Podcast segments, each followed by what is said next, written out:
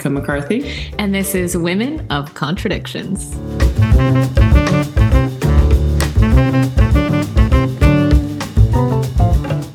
Hi, good evening. Hello. Good evening. Hello, hello. How are you? I feel like it's been a couple days since we talked. We both had like a busy weekend, and you had a busy week, and we haven't had a u- our usual daily hour long catch ups. It's so true. I know. We've been out of communication. I mean, I did communicate with you a little bit throughout the day because I was stuck in a lot of traffic. and there was a lot of marital hatred, Veronica. You know what? At least we have a term for it now that we can just say, you know, it was normal marital hatred being in traffic. Whew. I I am not a car person. I don't enjoy being in the car for long periods of time. I have a couple hours in me. And whether it's nature or nurture, my children now are the same way. We all kind of get a little car sick. We're just we are not the best versions of ourselves. So like I try to avoid car trips as much as possible. And I wanted to take the train to Portland. but it was it was a little bit more expensive, but I was like, but the train, it runs on time. We know it's going to take three hours. Like it never, it, it's rare that it ever takes longer. Whereas there is notoriously traffic between Seattle and Portland all the time. I don't know what it is with Washington drivers. They need to figure their shit out. But, um, so I was there was so much. It, it wasn't even passive aggressive. There was just aggressive comments being made from my side of the car over how we needed to take the train. And it was, you know, it was it was a real test. It's a real test. But here we are. We made it. All right. Well, I'm going to jump right into it because I Yeah, have some let's- fun things to talk about. The first is I'm sure most people have heard of this by now girl dinners. This fad trend on TikTok that I have been doing my entire life. We both have. we both have. But this trend popped up on TikTok called a girl dinner, which is basically a smattering of things from your refrigerator that don't need any heat. I would say people are calling them charcuterie boards, but I don't think it's a charcuterie board because my girl dinner doesn't sometimes involve a meat or a Yeah, cheese. same. Sometimes it's just a bread and butter and an olive, but it's something that's in your fridge that's just kind of there that you assemble on a plate. It's like a little snack plate. And I eat that most nights when I when Andrew is like out and about in the world and is not home for dinner. I have like a snack plate of sorts. But I'm curious if this article has gotten much or trend, whatever it is, has gotten any like blowback about, I don't know. Yes, it has gotten some blowback with people saying it's eating disorder adjacent. And while I can't speak for everybody, I Mhm. will say I feel very clean and good with my girl dinners because I do it with pleasure and I eat with pleasure, and there's no restriction in my girl dinner as much as the restriction is in the lack of cooking and lack of pot cleaning. Yeah. So I feel great about my girl Yeah. dinners. Yeah, yeah, that's fair. Yeah, I feel like a lot of times when I have those kind of dinners, they're actually probably high in calories too. And I know you and I, you and I have a love of something that we actually have been curious to see how other people feel. Uh, we are big fans of tinned fish, and Oh, that yeah. often makes an appearance in my girl dinner, whether it's sardines or mackerel, like tuna sometimes, but like I actually like the more like anchovies. I like all that. We both like all that stuff, and we Totally. thought it was normal, and we No, we've apparently- shamed for it. like we've been yucked. We've been yucked for it. Oh my God, yes. I was at work the other day and mentioned to a coworker that I was going to go home and have a can, no, a tin, a tin of sardines, a can of sardines. I would also eat the size of a can of sardines. I was going to have a tin of sardines for lunch. And her remark back was, You are the most exotic person I know. Yeah, totally. I loved it.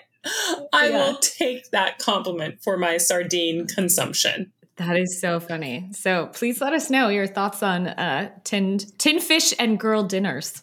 Yes, absolutely. Okay, my next thing is I'm going to go on my high horse just for a second here. We've talked about this before, but the idea that I grew up in Hollywood and I was still living in Hollywood, working in Hollywood around the time that Priuses came online. This was before Teslas, the OG Prius.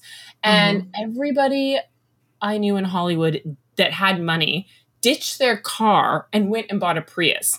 Not because they loved the idea of a Prius, but because they didn't want to be seen not driving mm. a Prius. Not because of its like mm-hmm. status, you know, it wasn't expensive like a Tesla, but it had the eco-friendly it was a virtue signaling thing. Yeah. Larry and, David drove a Tesla. Or I'm sorry, Larry Dra- David drove a Prius. Do you remember that in in Curb Your Enthusiasm? There was a whole thing about it. You know that I once let Larry David in front of me in traffic. No. Yeah, in LA. Oh my god, that's amazing. Uh, I was pulling out of a Starbucks parking lot in Santa Monica. Yes, I do wish I was in a cooler location than a Starbucks parking lot, but there I was. And somebody tried to, somebody need to get ahead of me. And I looked and, you know, ushered them in. And I realized it was Larry David in his Prius. And it was just phenomenal. And he waved at me. So I, have no complaints about his curmudgeonness because he waved after I let him into traffic. Oh, that is a good one. The point of the Prius story is it bothered me because it's not the eco-friendly thing to just ditch your car that is still fully functioning and working and buying the eco-friendly choice. People think like, "Oh, I'm going to do less gas emissions, yada yada yada." And mm-hmm. time and time again now, experts have said, no, the most eco friendly thing you can do is buy less and use what you have until it's no longer usable. And then your next purchase is the most ecologically friendly choice. Like that is what we should all be doing. But instead, we're caught up in this consumerism and we're caught up in this like, oh, how dare I not have the most eco friendly thing? And instead, we're getting rid of all, all, our possessions and replacing it with all this green friendly stuff and it's mm-hmm. causing mm-hmm. issue. And apparently, mm-hmm. this is happening in the home business as well on the front page of House and Home and the FT Weekend, they just had a piece that I loved about titled The Carbon Conundrum. And it was about the idea of the urge to rebuild versus uh, renovate with the existing structure you have. And many people want to rebuild. They want to tear down their house and build the most eco-friendly house. And now people are coming on coming online. I don't know why that's my my phrase du jour tonight, but people are starting to speak up and say that's actually not eco-friendly what you can do is renovate your existing structure is the best thing to do. And now architectural mm-hmm. firms are specializing in this, where they are trying to convince people not to just bulldoze and rebuild, but to renovate what they have. Because much like my annoyance at just buying a Prius to buy a Prius, building an eco-friendly house just to build an eco-friendly house is not carbon friendly because people yeah. don't take into consideration all those new materials versus working with the existing. And I'm sorry, I just like really enjoyed being on my high horse this morning with my cup of coffee, reading this, being like, I'm telling you, people, just use what you have and buy less. I love a high horse moment. Or just move into an build move into an already eco-friendly house. Totally. Buy the house that already exists if that's what you're wanting. If you have the money to completely tear down and build again, you also have the money just to move into the eco-friendly house. Totally. End of story. So my last thing is doomsday which I thought you would either appreciate or hate me to bring up. we'll see. Tell me what it is. So, we all know Oppenheimer, and it is in the zeitgeist right now. And nuclear war, because of that, is being talked about and thought about a lot more.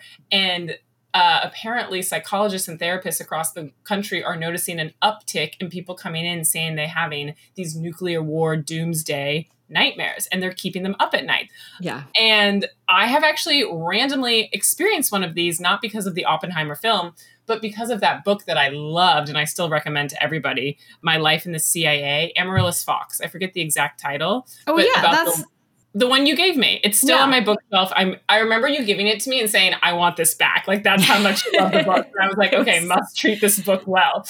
Um, anyway, it's a, a woman who details her life in the CIA and she went into great detail about what would happen and how she was helping to thwart nuclear attacks on New York City, where I live. And she was mm. explaining if it, the bomb hit here, and she was saying intersections of streets like where the radioact- radioactive like zone would be and i remember while reading that book i had those doomsday nightmares where in my nightmare it was full mushroom cloud and just like blinding light and she also explained like what happened it i mean i loved the book i thought it was like so i also think it's actually important for us to know the mm-hmm. details of such a thing and know that as humans we have that ugly power of completely mm-hmm. destroying each other which I, apparently is what Oppenheimer is about. And Christopher Nolan agreed with film critics and other people who have called it it's a horror film. He's like, mm-hmm. I can't disagree with it, the fact that it's a horror film. But I just think it's interesting that this doomsday mentality is in the zeitgeist from that and from climate change.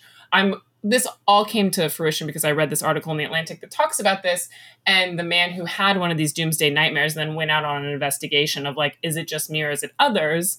Um, he interviewed various people that have connections to it. And one in particular, I love this quote. I really think that one of the most difficult things that's happening right now culturally is this relentless marketization of doom. The movies, the apocalyptic apocalyptic films, they're expressing a great concern that we all have, consciously or unconsciously, that what we're doing isn't sustainable and we're really in trouble on this planet right now. And those are real concerns. It's just that they don't have a lot of room for a different ending. And the marketization of doom really stuck out to me because it also kind of frustrated me that we're even marketing doom. Mm. While at the same time, I know that's important for us to recognize the climate change, the nuclear threats, and the other big issues that face us, marketing them, the marketization of it is also ugly to me. Yeah, I mean, I'm I'm somewhat this isn't new to me. You're like, thank God everyone's catching up with my brain. yes. Welcome to my life, people. Yeah, it's it, it's interesting that I mean, I like, I've talked a little bit about it, but I've always existed in this catastrophist space. So I, feel like actually uh, at the start of the Russian Ukraine war, I had a, a full like mental breakdown thinking about nuclear warfare and like Russia dropping the bomb and all that kind of stuff. I actually feel like I've processed it. I have I've I've gone through it. I'm like moved on. Great. I had a similar situation with climate change, which I mean, it's still it's still stressing me out, but I'm also like, I'm doing my part. I'm doing what I can. My catastrophism is now like showing up in like the smaller ways in which I could die in really random, horrific circumstances on a daily basis. oh my god! I've done, I've done the big ones. Oh, I'm I've, I'm very torn about seeing the movie for this reason though, because I'm like, mm. I, you know, it's getting rave reviews and all this kind of stuff. And I know a little bit about the making of the nuclear bomb and all that kind of stuff, but I could learn some more. But I'm really, I've heard people walk away and are deeply, deeply affected by this film. And I just don't know if that's something I want right now. Okay, well, on that note, this is technically three and a half things, but I was going to end with this quote that I saw the other day that I really loved. And it's by Henry Miller, and it's called The Finest Medicine. And it is to be silent the whole day long, see no newspaper, hear no radio, listen to no gossip, be thoroughly and completely lazy, thoroughly and completely indifferent to the fate of the world is the finest medicine a man can give himself. And I kind of agree that might be the antidote to the like doomsday terrors is allow yourself a day of no news, no gossip, no contact, mm-hmm. no nothing, just existing in the world, preferably like I think in nature is what I yeah. would say. Yeah, I think that's good advice. Will I take it? I will tell. She's like, yeah, okay, Henry Miller, you go do that. I'm going to pivot to some really fun light things okay. away from from you know nuclear warfare and onto someone that I know you love.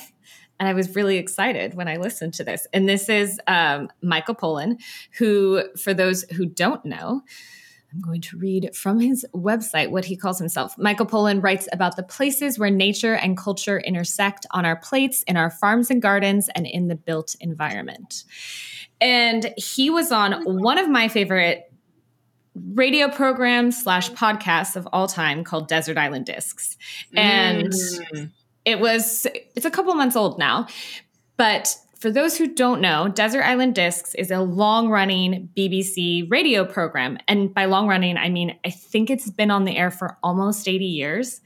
And they have interviewed everybody. And I mean, everybody from astrophysicists to Margaret Thatcher to David Beckham to Yo Yo Ma. I mean, it just like runs the gambit. And there's names that you recognize and names that you don't. But I really enjoyed the Michael Pollan one. He talks so well about he's really good at telling stories. And the beautiful thing about this show is that you incorporate music into it. And music is so personal for people, a lot of people. And so I think you gain She's a lot saying of that because you know it's not personal for me. She's like, it's personal for a lot of people, not the person I'm talking to right now. I think if you were talking about the songs, oh, so the premise is you, it's the music that you would bring onto a desert island with you. And so I think it's like music that has meant something to you in your life. So I think that you would, you still connect with music on some level, maybe not as much and deeply as maybe I or others do, but you still connect with it. True, true. Um, and so he had a great music select- uh, selection, which I always appreciate. I need to add it to my repertoire of podcasts. I will do that this week. And that one I really will. I know I say sometimes I'll do things and I won't, but that one I will because I adore Michael Pollan. Yeah, start. This can be your your gateway drug into. Oh, and he also talks. That was something he he talked about was his use of experimental drugs. Okay, the minute you said gateway drug, I was like, oh, she really set herself up well for that. I, did, I didn't even do it on purpose. I'm getting so good at this. but he, yeah, he did.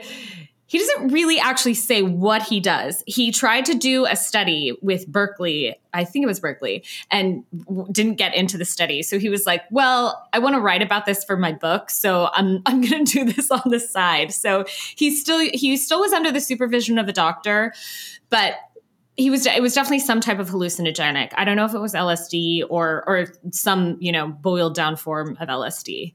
I think he might have done them all. He has a Netflix special where he goes through mushrooms, LSD, Uh, okay. two other like psilocybin type Mm. mind altering, and they actually um, show him going through a, a trip on, yeah, on net, the Netflix doc. Like he oh, does I it. need to watch that. Oh, he does it with you know he does it with. It's like a form. It's like a form of tobacco or something where it's like a very intense short trip, and he does it in front of camera. so would you we've kind of talked about this. Would you would you do any of those? Would you Oh, do God, them on yes. your own or would you do them under like a super the a medical supervision? I look under the right circumstances. I do it under anything. yeah, no, I'm I I am very interested. I feel like I would love to do ayahuasca at some point in my life. I would probably make a trip out of that, I think, and do it properly with a shaman in in the structures that it's traditionally been done for for millennia. Uh, Yeah. But yeah, I'm totally I'm totally down to do all of that. I'm into it. yeah. I, yeah, I haven't done it yet. No. So I'm talking a big game without any action. I go back and forth. I have done I I have done some drugs in my life, but I can get a little paranoid. So I think I would have to do it. I think I would have to do it under doctor supervision. that makes And- sense. yeah, yeah. And um I don't know. I, I feel like my I feel like my drug experimental days might be beyond me. They might be past. Uh, and uh, another fun fact, and then we can move on off of drugs, but it relates to Oppenheimer. So the atomic, the first testing of the atomic bomb, I believe, was in 1945, and the first testing of an LSD trip was in 1943. And um, Albert Hofmann, who discovered LSD, he discovered it accidentally in 1936, and then took a, an official trip in 1943. Uh, believes that it wasn't an accident that those two things were discovered around the same time. That while Oh, one can destroy us, the other can save us. And typically, the antidote is found at the same time as the poison. So, Oh, I- I fascinating. love that. Okay, I you listen to Desert Island Discs. I'm gonna watch the Michael Pollan documentary. boom. and we're actually going to do it. All right, for my next thing, which I don't want to come across too mean, but also it's going to be really hard not to. when you start off like that, I know. let's just say earlier today, my boyfriend said, This is going to come across as mansplaining. And I was like, Then don't say it. Even when you preface it like that, it's still, you should not say it. oh, now you're making me. Should I not say it? No, I'm going to say no, it. no, no, no, no. No, I don't feel bad about this one. So Reese Witherspoon and Ryan Phillippe have a son whose name is Deacon Phillippe, although he goes now by Deacon. And he is, I think, a Nepo baby extraordinaire. I need you to just watch a little bit of the clip I just sent you. Okay. I swear it happens every time, so please don't kill my.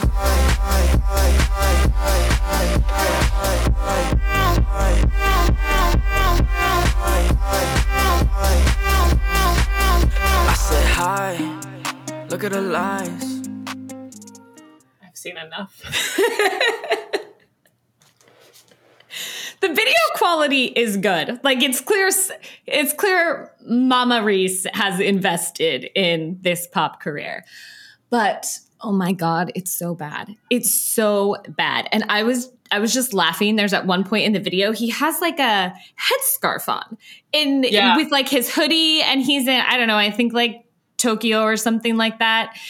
And it's just it's just not good. And the only reason that there's like a YouTube video and part, part of me is like, well, maybe it's not for me. He's like 17, 18 years old.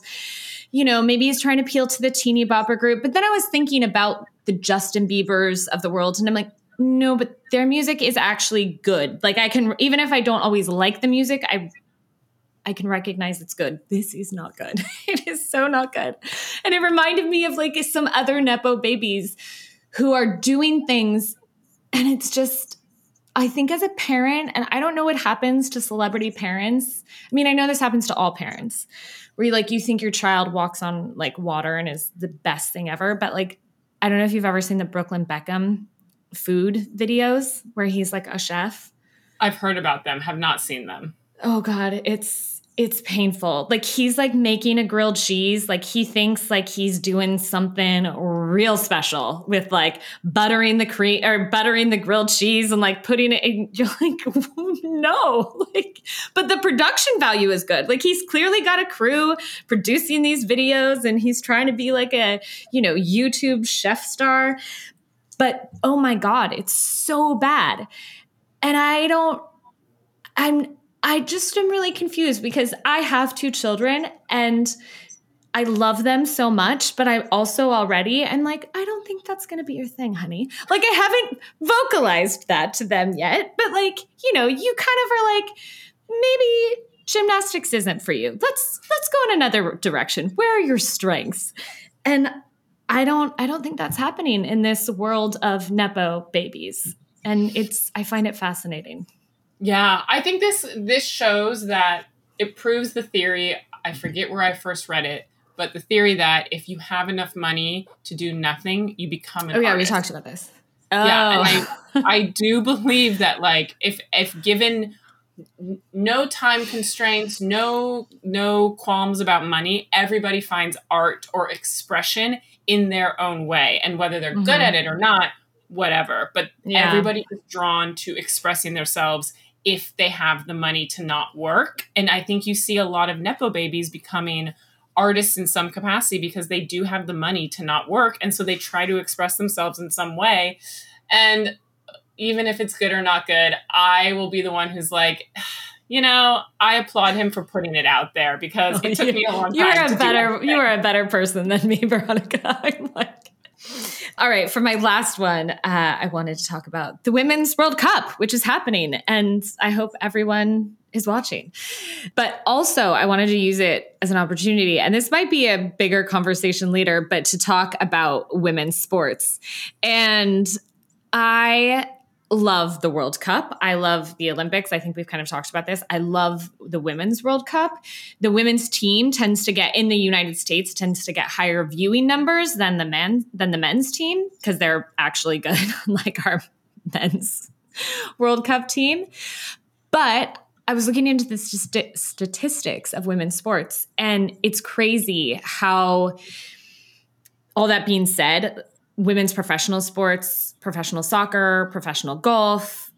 Tennis is different. Tennis is one of the few that's different, but um, the WNBA, they still have incredibly low numbers. And I have to call myself out on this because I I don't watch the way I don't watch a lot of professional women's sports the way I watch men's sports.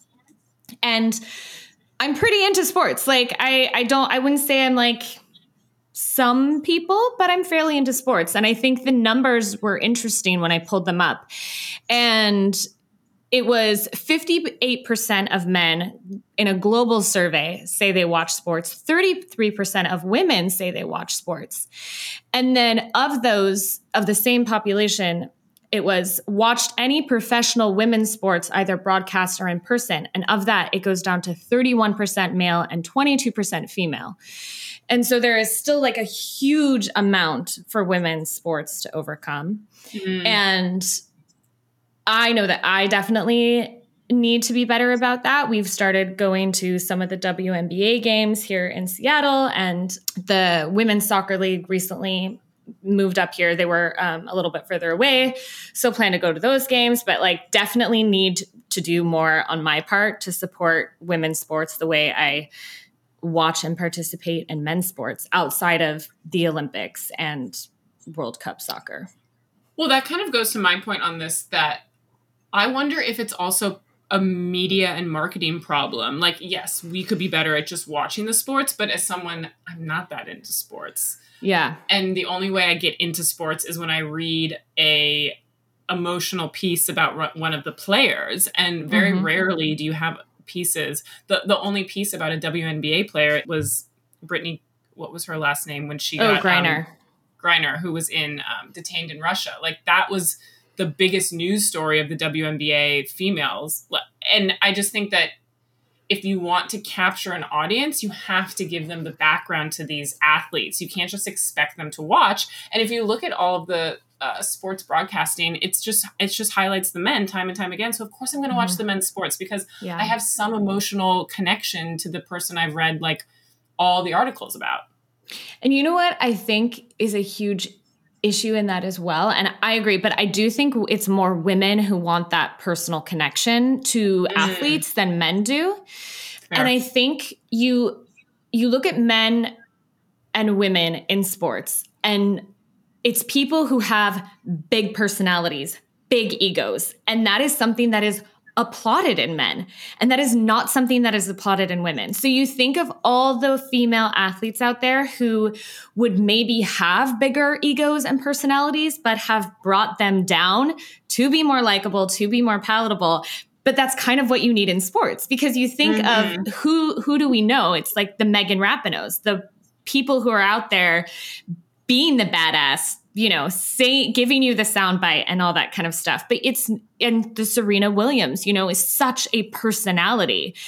And you just don't see enough of those. And so I I hope I would love to see women lean into that more, lean into those bigger personalities, lean into their egos because that's that's what's fun about it. Yeah, we should definitely do a bigger episode on this because I also want to look into this, but it has been said amongst MMA commentators, they comment that women fight with a ferocity that men don't fight with in the MMA. Mm. And so you would think that that would draw up numbers, but instead they're kind of like negatively talking about that women don't have a correct decorum when they fight, whereas men have this like just a better decorum, like lack of this ferocity term. And Andrew and I are actually kind of debating this uh, recently if that ferocity comes from years of being in fear of masculine violence. So it's like in our DNA to fight mm. back ferociously, or does it come from years of protecting the young and this idea of like, oh, if somebody's attacking me, I have the capability to be for much more ferocious than a man does against another man.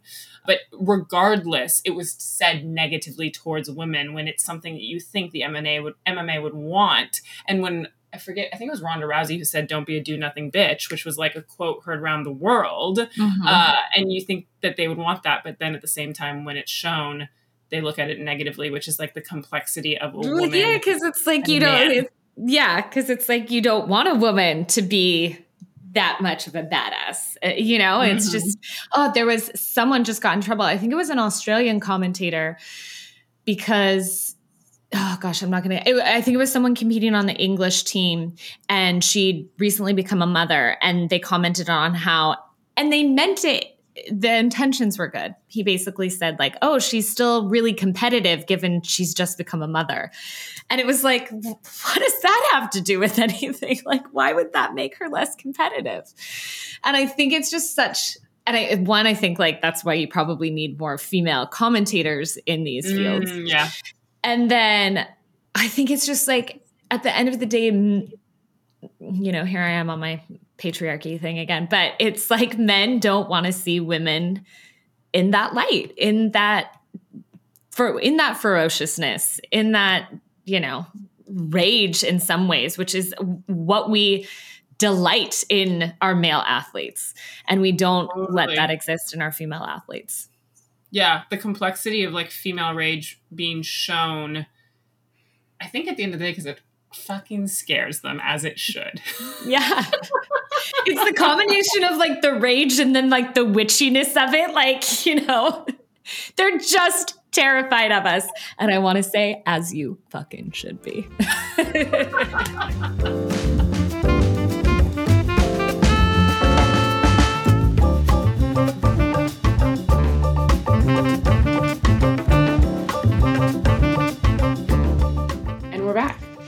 I am bringing a topic to the table today that I have I don't have an answer on, but I have been mulling it in my head for a while and I don't even know if there is an answer. But the question is do you pursue a big life or a little life? And I think you could also say a simple life instead of a little mm-hmm. life. But I feel like I'm at a bit of a crossroads in my life right now, in the sense that I live in a big city that will support a young child but would not support multiple children into let's say five like you know pre-kk and i say that due to just financial constraints. Like i know that i won't have the financial means to put two kids through school in new york city. So the idea is at what point do I start to look outside of New York City? And this has spurred on a lot of anxiety in me because I have pursued New York City in the idea of a big life. It would give me a big life. I hadn't even seen Mad Men at the time. So I don't know where I was getting this idea that like the bigness happened in New York, if it was just like the size of the buildings. But I just, since I was a child, I always dreamt of having plain outfits. Like I always dreamt of movement. Mm-hmm. I dreamt of travel. I dreamt of like experiences. I honestly like never dreamt of having a family, being a mother, having a garden. Like it was more like executive boardroom attire, what to wear.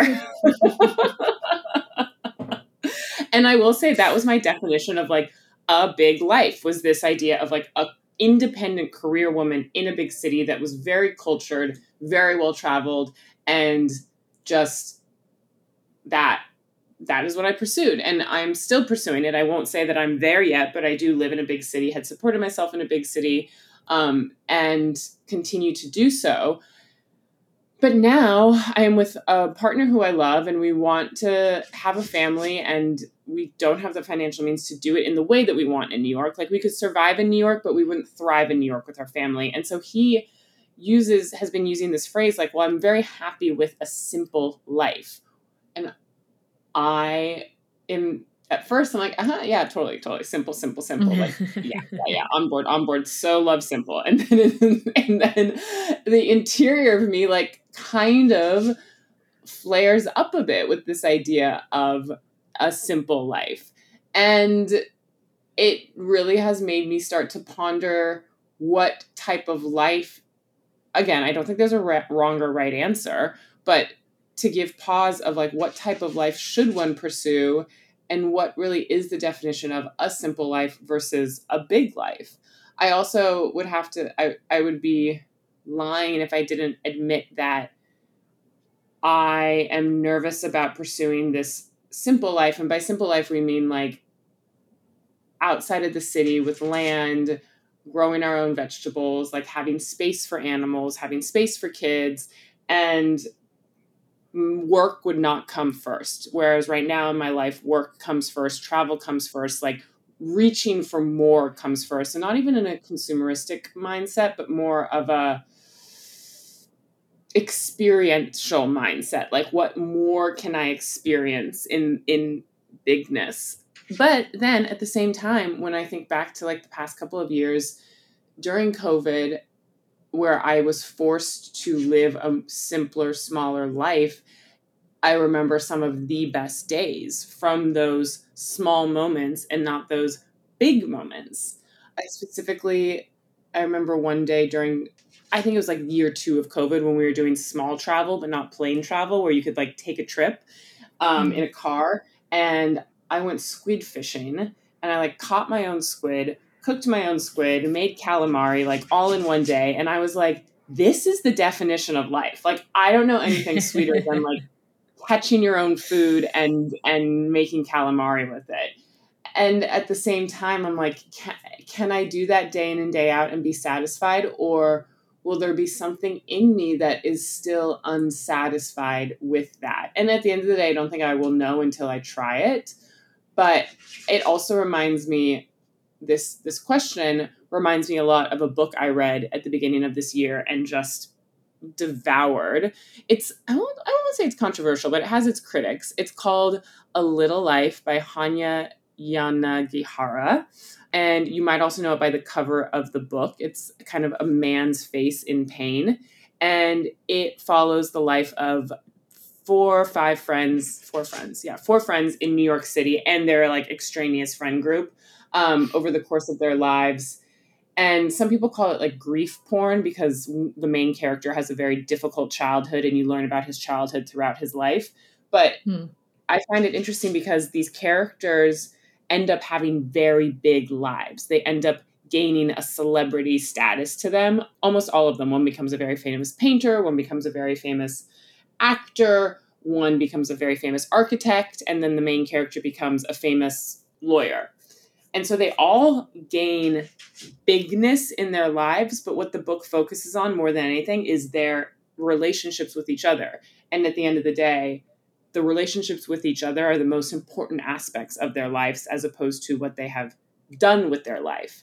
And the fact that the book's called A Little Life makes me realize that at the end of the day, the quality of your life, the most important thing about your life, are your relationships. And to nurture those and to work on those is a much more interior, smaller life than this big life of whatever I might have in my mind that bigness would equate to happiness, when happiness might be, you know, the smallest moments of life and not the biggest moments of life.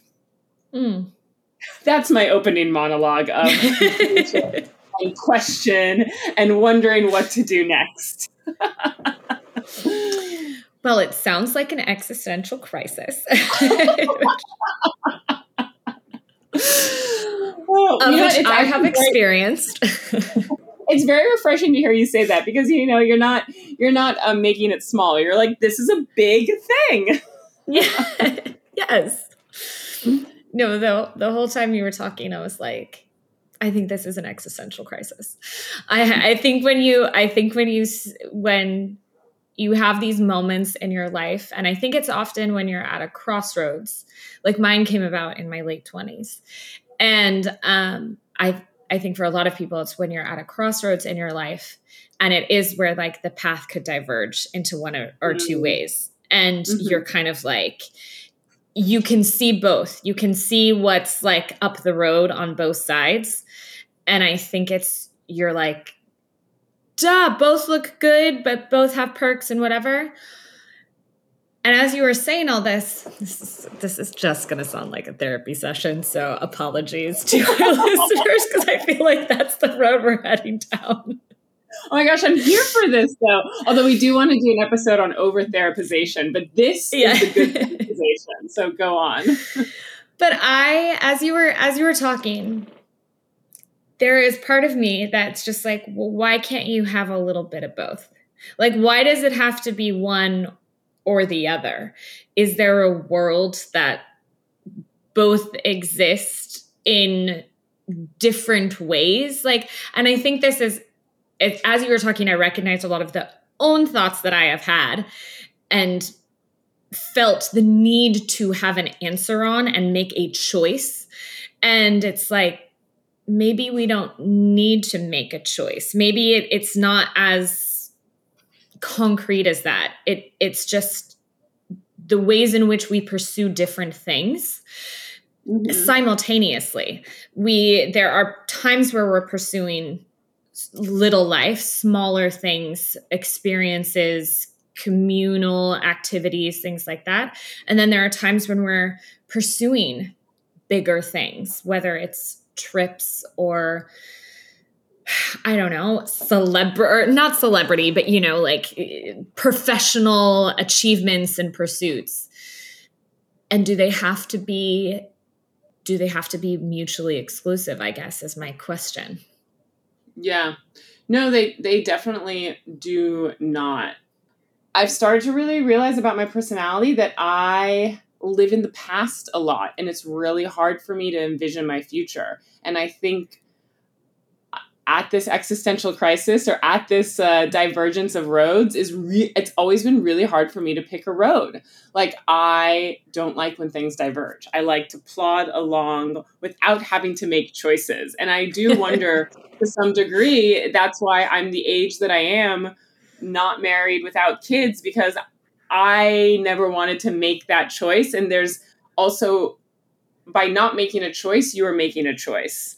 Uh, mm and I think that happens to a lot of women, or I should just say people. I use women because I was just talking about having children, where if you sit in the ambulatory grayness, you're going to end up without the thing, most likely, whether that's mm. kids or the job or the move, as opposed to actively working and pursuing and moving towards that direction. And I can sit in gray too well, or I can sit in that that that that lack of movement quite easily and make excuses and pursue other things that don't further maybe what I might want or don't further my life in a um, stronger I wouldn't say stronger direction, but like in a specific direction. Uh, and that's something that I I want to work on is being able to work towards a future as opposed to really looking back at my past so much, which believe me, therapy. Gosh. That's what you do in therapy. You what is so funny is I am the exact opposite. I am only ever looking forward and am constantly in the like forward mindset of what are we doing next? What's happening next? Whatever. And I don't like looking back. Like I I'm like that happened, it's done, let's move on. We're, you know, carry on everybody. like get over it. And I don't know that that's always the best place to be in either. I think it there are things that are fun. I think like i i'm really happy entertaining all sorts of ideas about what the future might hold. Like i mean i was just sharing with you. I was like oh look at this house i found on this real estate site. Maybe when my children are like 16 or 17 this would be the perfect house for us to live at in london and we can do this. Like it's like knowing full well the odds i mean this house will not be available and the odds of this happening are you know very low but like I find a lot of joy in those like dreaming of the future.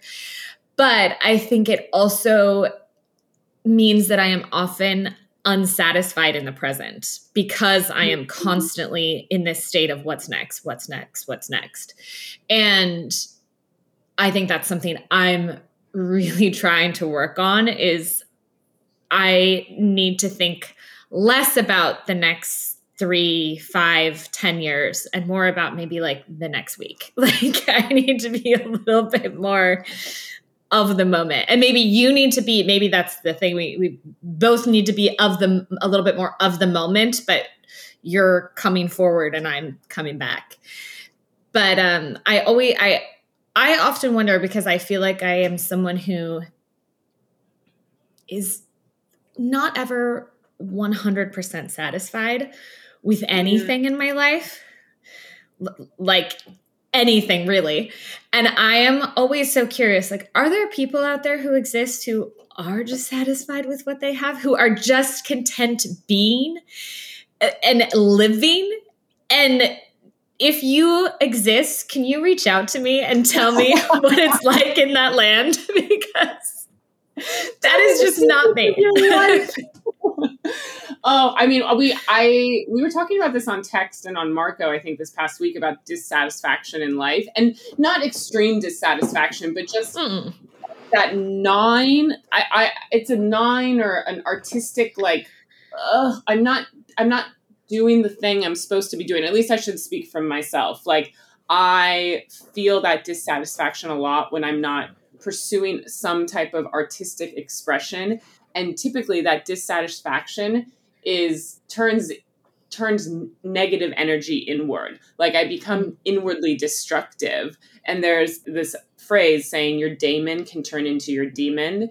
The idea that the daemon the art that you should be producing the thing that you should be doing the way in which you should be contributing to the world if you're not doing that thing it will fester inside of you until the the interior just explodes. And I definitely experience that when I'm not doing my art in any way, shape, or form. And and I have to remind myself because I think that we live in a world where we think, oh, they're only doing art if you're selling at a certain gallery or if your if your writing is shown on a certain site or you know X Y Z. But it's just actually doing the art. I think what's interesting too as we get older and we pursue when you want a family, when you have a family, it's not just it's not just you and another adult, your partner. It's now you have kids in the mix.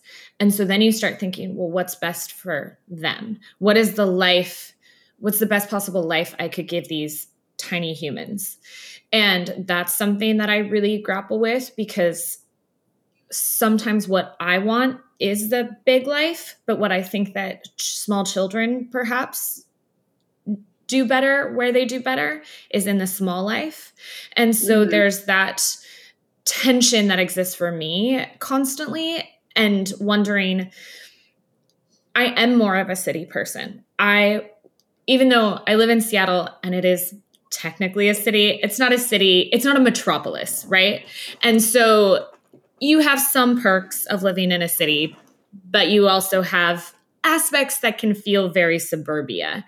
And I struggle with that. And I would much rather be in a metropolis. But then I also see the life that my children are having in this place where in some ways they they kind of have a little bit of both they experience aspects of a bigger city, but then they have a yard and they have neighborhood friends and things like that that they might not get if we lived in a big metropolis. And it's that constant push and pull of like, what do I want versus what's good for them? And I think that's motherhood in general. Mm. Because you're constantly at odds of your own pursuits versus your children. and I don't Why know this again. I I'm not sure. it's simply life longing for itself. Like there's no other way to put it. It's just there's something no. innate in you that's like, oh God, what am I doing? Yeah. No, I and obviously like I, I love my children. It goes without saying. And I, there are there are days when the act of parenting and motherhood is deeply satisfying, and there are days when it is excruciating. And so I think yeah some and and and i think the answer is that all the things can be beautiful and all the things can be rewarding. And i think it's just simply figuring out like for yourself and for your family. Because if you are denying yourself certain things that's going to feed into your family life. If you are deeply unhappy and unsatisfied you could be out in the country with cows and you know whatever people have in the country. and, and be and be deeply unhappy and that's gonna that's gonna that's going to filter out into every other aspect of your life. I don't know if it's like Freud or somebody, but that quote came up for me when you were talking. The idea that like um, an unhappy child is like due to the unlived life of a parent or something like that. Like childhood uh, trauma, yes. unlived life of a parent, and I remind myself that a lot. I like the amount of like parenting philosophy that I have consumed before being a parent is terrifying, by the way. Like, I, every time there's like a parenting article I find like vaguely interesting, I'm like reading, taking notes, thinking about it. Like, it's too much. I need to stop and just do the damn thing already. But clearly, there's fear because I'm like in, as the Enneagram would say, I'm in my six, which is where um, nines go in unhealth. God, this is like really going to become a, a a side side podcast. But my personality type, when I'm not healthy, goes to extreme investigation and over and like lives in that because we're afraid to make action Mm. or do action. See, I am I'm action, action, action. Think about the consequences after the fact. I'm like, let's keep going. I, I would be totally fine moving every three years because I love change. I just I want to mix it up. I want to do things differently, and so I'm like, oh, we'll th- we'll figure it out once we get there. Let's just get to the place we want to get to, and this is why choosing a partner is important because my husband is like, no, that's not what we're going to do. It, it can't work like that. We need Yeah. to find a balance of constant movement. Well, in like three or four years' time, I'm going to have some chickens. I'm going to have you over, and we're going to crack some eggs, and I'm going to be like, "Look at this simple life." Okay, and also, how are we going to co- conquer the world simultaneously while I my, while I raise my chickens? Or you're going to be like, how do I get out of here? What have I gotten myself into? I actually hate chickens. Why did I think this was a good idea? Can you imagine? It's like the most beautiful like breakfast and yolk. Like I have this like Martha Stewart like picturesque image in my mind of like, and you're just like, oh my god, you did it! You did everything. I'm like, get me out of here. I'm not going to lie to you, Veronica. There is a huge part of me that thinks that might happen. That's the start of that's the start of what's that movie with the two girls that go across country and then drive off the cliff? Oh, oh of Thelma my, and Louise. my Thelma and Louise story. I'm like, I need to get out of here now. yeah. What have I done? Get in the car now.